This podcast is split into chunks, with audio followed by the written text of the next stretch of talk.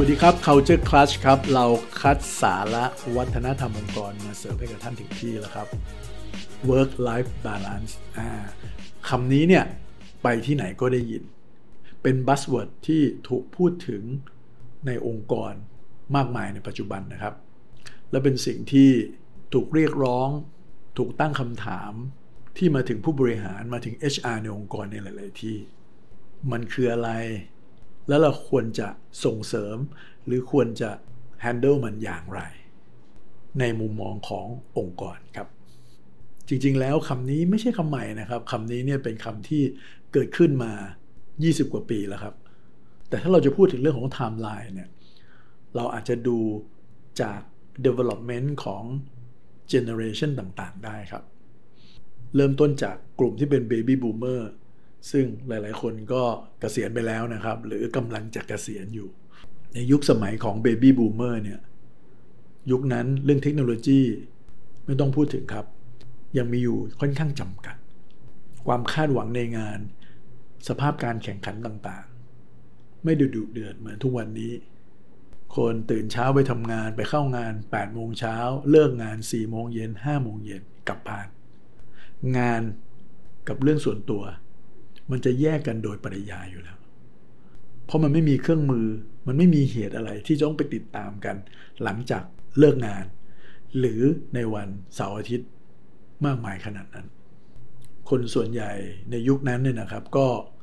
ทำงานที่ไหนก็ค่อนข้างจะอยู่นานๆนะครับ ให้ความจงรักภักดีต่อองค์กร หรือเน้นเรื่องของความมั่นคงเป็นหลักนั่นเอง นั้นคำว่า lifetime employment เนี่ย เป็นเรื่องปกติมากในยุคของ baby boomer ครับงั้นในยุคของ baby boomer เนี่ยคำว่า work life balance เนี่ยมันยังไม่ถูกปรากฏเกิดขึ้น จนกระทั่งมาถึงยุคต่อมาก็คือ generation X ครับ คนกลุ่มนี้เนี่ยเริ่มเข้าสู่วัยทำงาน พร้อมๆกับยุคของอินเทอร์เน็ตกำลังค่อยๆก่อตัวเกิดขึ้น โทรศัพท์มือถือ เริ่มเป็นเรื่องที่คนสามารถเข้าถึงได้ง่าย จับต้องได้ง่าย เพราะฉะนั้นงาน move จากออฟฟิศเริ่มมาติดตัวมาที่บ้านแล้วครับ พนักงานในออฟฟิศหลาย ๆ คน เริ่มที่จะหิ้วโน้ตบุ๊กกลับบ้านมาทำงาน ที่บ้านก็มีอินเทอร์เน็ตอยู่ เวลาตามงานก็ตามด้วยโทรศัพท์มือถือได้ ในยุคต่อมาก็มีพวก BlackBerry มีอะไรต่าง ๆ สามารถเช็คอีเมล แชทกันได้ทันทีทันใดเลย เพราะฉะนั้นเส้นแบ่งระหว่างงานกับเรื่องส่วนตัวเนี่ยมันเบลอขึ้น มันมองไม่ค่อยเห็นครับ และด้วยเทคโนโลยีที่มันกำลังเติบโตตรงนั้นเนี่ยความคาดหวังของลูกค้าที่มีต่อองค์กร องค์กรก็ส่งต่อความคาดหวังนั้นเนี่ยมาถึงพนักงานด้วย พอต้องเอางานกลับมาทำที่บ้านเยอะขึ้น ถูกตามงานในระหว่างอยู่บ้านอยู่กับครอบครัวมากขึ้น มันก็มีคำถามเกิดขึ้นว่า ทำอย่างไรจะแบ่งเส้นระหว่าง life กับ work ออกจากกันได้คำว่าการ balance ระหว่าง work กับ life มันเลยเกิดขึ้นในยุคของ Generation X นี่เองครับ พอมาถึง Generation Y หรือ Millennial นะมันก็ยิ่งชัดเจนขึ้นเพราะว่าการติดตามอะไรต่างๆ ความเป็นปกติของการทำงานเนี่ยมันก็เริ่มที่จะติดตัวลงมามากยิ่งขึ้น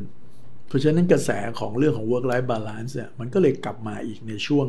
ไม่นานมานี้นะครับ เพราะว่าคนทำงานหนักขึ้น ความเครียดต่างๆ มันติดตามจากการทำงานมาสู่ที่บ้านมากขึ้น คนมีความรู้มากขึ้น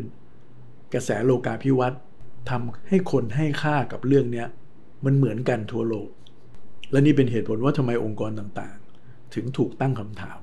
ทั้งที่ work life balance เนี่ยมันอาจจะ ไม่ได้รุนแรงมากในยุคสมัยของ baby boomer หรือแม้กระทั่ง Gen X ก็ตาม แน่นอนครับการที่เราจะช่วยให้พนักงงานเนี่ยมี work life balance เนี่ยมันก็น่าจะเป็นสิ่งที่ดี มันน่าจะช่วยทำให้เขากับ engage กับงาน engage กับองค์กรมากยิ่งขึ้น แต่พอคนกลุ่มใหม่เข้ามาในโลกของการทำงานมากขึ้น ตั้งแต่มิเลเนียลช่วงปลายๆจนไปถึงกลุ่ม Gen Z เนี่ยคนกลุ่มนี้เนี่ยเขาให้ความสำคัญกับเรื่องของความหมาย ในการใช้ชีวิต เรื่องของ purpose อะไรต่างๆ มากยิ่งขึ้นนะครับขณะเดียวกันทางเลือกในเส้นทางอาชีพเขามีมากขึ้น แตกต่างจากคนรุ่นก่อนหน้านี้ มันไม่ได้มีทางเลือกของอาชีพมากมายนะเดี๋ยวนี้ โอ้ทางเลือกอาชีพเต็มไปหมดเลยถูกไหมฮะเขาก็เลยรู้สึกว่าเขาเป็นผู้เลือกแหละ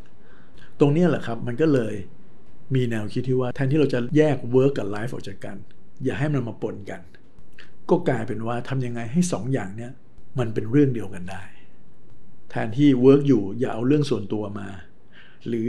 ดำเนินชีวิตส่วนตัวอยู่อย่าเอาเรื่องงานมา เอาใหม่ เอาสองอย่างนี้มาเบลนกันขณะที่ทำงานอยู่ก็สามารถที่จะทำอะไรเรื่องส่วนตัวไปได้ด้วย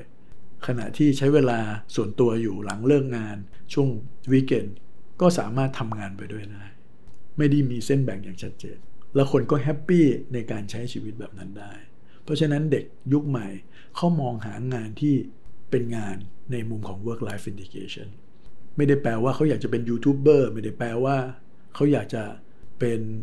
ทำงานในมุมของ Gigs Economy หรือจะต้องเป็นสตาร์ทอัพเป็นองค์ตัวพเนออย่างเดียวนะครับ แต่ความหมายเบื้องหลังเนี่ยเขาอยากจะได้งานอะไรก็แล้วแต่ที่เขารู้สึกว่าเขา engage กับมันอยู่ตลอดเวลาได้ และสามารถใช้ชีวิตของเขาไปได้ด้วย พูดง่ายนะครับ แต่ว่า เป็นเรื่องที่ยากพอสมควรเหมือนกัน โดยเพราะองค์กรที่ไม่ได้เตรียมเรื่องพวกนี้มา และขณะเดียวกันคนส่วนใหญ่ในองค์กรเนี่ยยังมี mindset ของการแยกเรื่องงานกับเรื่องส่วนตัวออกจากกัน ซึ่งถ้าองค์กรยังอยู่ในจุดนี้เนี่ย work life balance อาจจะเป็นทางออกที่ดี เพราะมันเป็นวิธีการในการ engage คนในองค์กรได้อย่างดีวิธีการหนึ่ง แต่ดีที่สุดแล้วถ้าเราสามารถที่จะสร้างองค์กรของเราเนี่ยนะครับ โดยเอาเรื่องของ work life indication นะ มันเป็นแนวคิดในการใช้ชีวิตองค์กร การคัดสรรคนเข้ามา เราได้คนที่เป็นแบบที่เขาสนใจในงาน นั้นเขามี passion กับมันเห็นไหมคำว่า passion มันก็เป็นคำใหญ่ของยุคสมัยด้วย แล้วเวลาคนรักในงานรู้สึกที่จะ engage ในงานมี passion กับงาน เขาก็ไม่ได้มองว่ามันเป็นงานขนาดนั้น ในขณะเดียวกันวัฒนธรรมองค์กรก็สามารถส่งเสริมเรื่องแบบนี้ให้เกิดขึ้นได้ การสร้างวัฒนธรรมที่คนแต่ละคน trust กันเนี่ยให้แต่ละคนสามารถที่จะมีอิสรภาพเพียงพอครับในการที่จะบริหารจัดการทั้งเวลางานและเวลาส่วนตัวของตัวเองได้ เพราะว่าอะไรครับ พอเวลางานเขาเอาเรื่องส่วนตัวมาทำได้ มันก็แฟร์พอที่เวลาส่วนตัวเขาก็สามารถจะเอางานไปผสมอยู่ได้เช่นเดียวกัน นอกจากเรื่องวัฒนธรรมกรแล้วเนี่ยนะครับ เรื่องของ policy เรื่องของ process ในการทำงาน ก็อาจจะต้องมีการปรับให้มัน flexible มากขึ้น ให้มันตอบโจทย์ กับรูปแบบของ work life indication มากขึ้น flexible hours การทำงานแบบ hybrid หรือ compressed work week ซึ่งหมายถึงว่าการที่เราอาจจะอัดงานเข้าไปช่วงหนึ่งเลย เพื่อจะให้เขาสามารถที่จะใช้เวลาช่วงหนึ่ง ไปท่องเที่ยวไปพักร้อนได้เลย ยาวๆอะไรอย่างนี้เป็นต้นนะครับ สิ่งต่างๆ พวกนี้ครับมันเป็นเรื่องของ policy แต่มันต้องเริ่มต้นมาจากวิธีคิดของผู้บริหาร ก่อนที่เห็นค่าเห็นความสำคัญ เพราะ work life indication เนี่ยนะครับเป็นเครื่องมือสำคัญเครื่องมือหนึ่งเลยครับ ที่เราสามารถจะดึงดูด กลุ่ม Gen Z ที่เป็น talent นะมาทำงานกับเราได้ แล้วทำให้เขาทุ่มเท หัวจิตหัวใจของเขาไปที่งาน พร้อม ๆ กับการที่เขามีเวลาให้กับเรื่องความสนใจอื่น ๆ ของเขาไปด้วย ระบบอย่างเดียว policy อย่างเดียวจะไม่เพียงพอความเป็นแบบอย่างของผู้บริหาร ก็ต้องกล้าที่จะดำเนินชีวิตแบบนี้ให้เขาเห็นด้วย กล้าที่จะเอาเรื่องส่วนตัว เอาเรื่องความสนใจอื่นๆเนี่ยมาผสมกับงานทำให้เขาเห็นด้วย ขณะเดียวกันในเวลาส่วนตัว ก็ต้องทำให้เป็นแบบอย่างที่เราเอาเรื่องงาน ไปสอดแทรกได้ในปัจจุบันมีตัวอย่างองค์กรมากมายทั่วโลกเลยครับ ที่ประสบความสำเร็จในเรื่องนี้นะครับ Netflix เอ่ย Google Patagonia พวกนี้เป็นแบบอย่างของ work life indication ซึ่งหลาย ๆ ท่านก็สามารถจะไปหาอ่านไปศึกษาเรื่องราวขององค์กรเหล่านี้ได้นะครับ เราพบกันใหม่ใน EP หน้าครับ สวัสดีครับ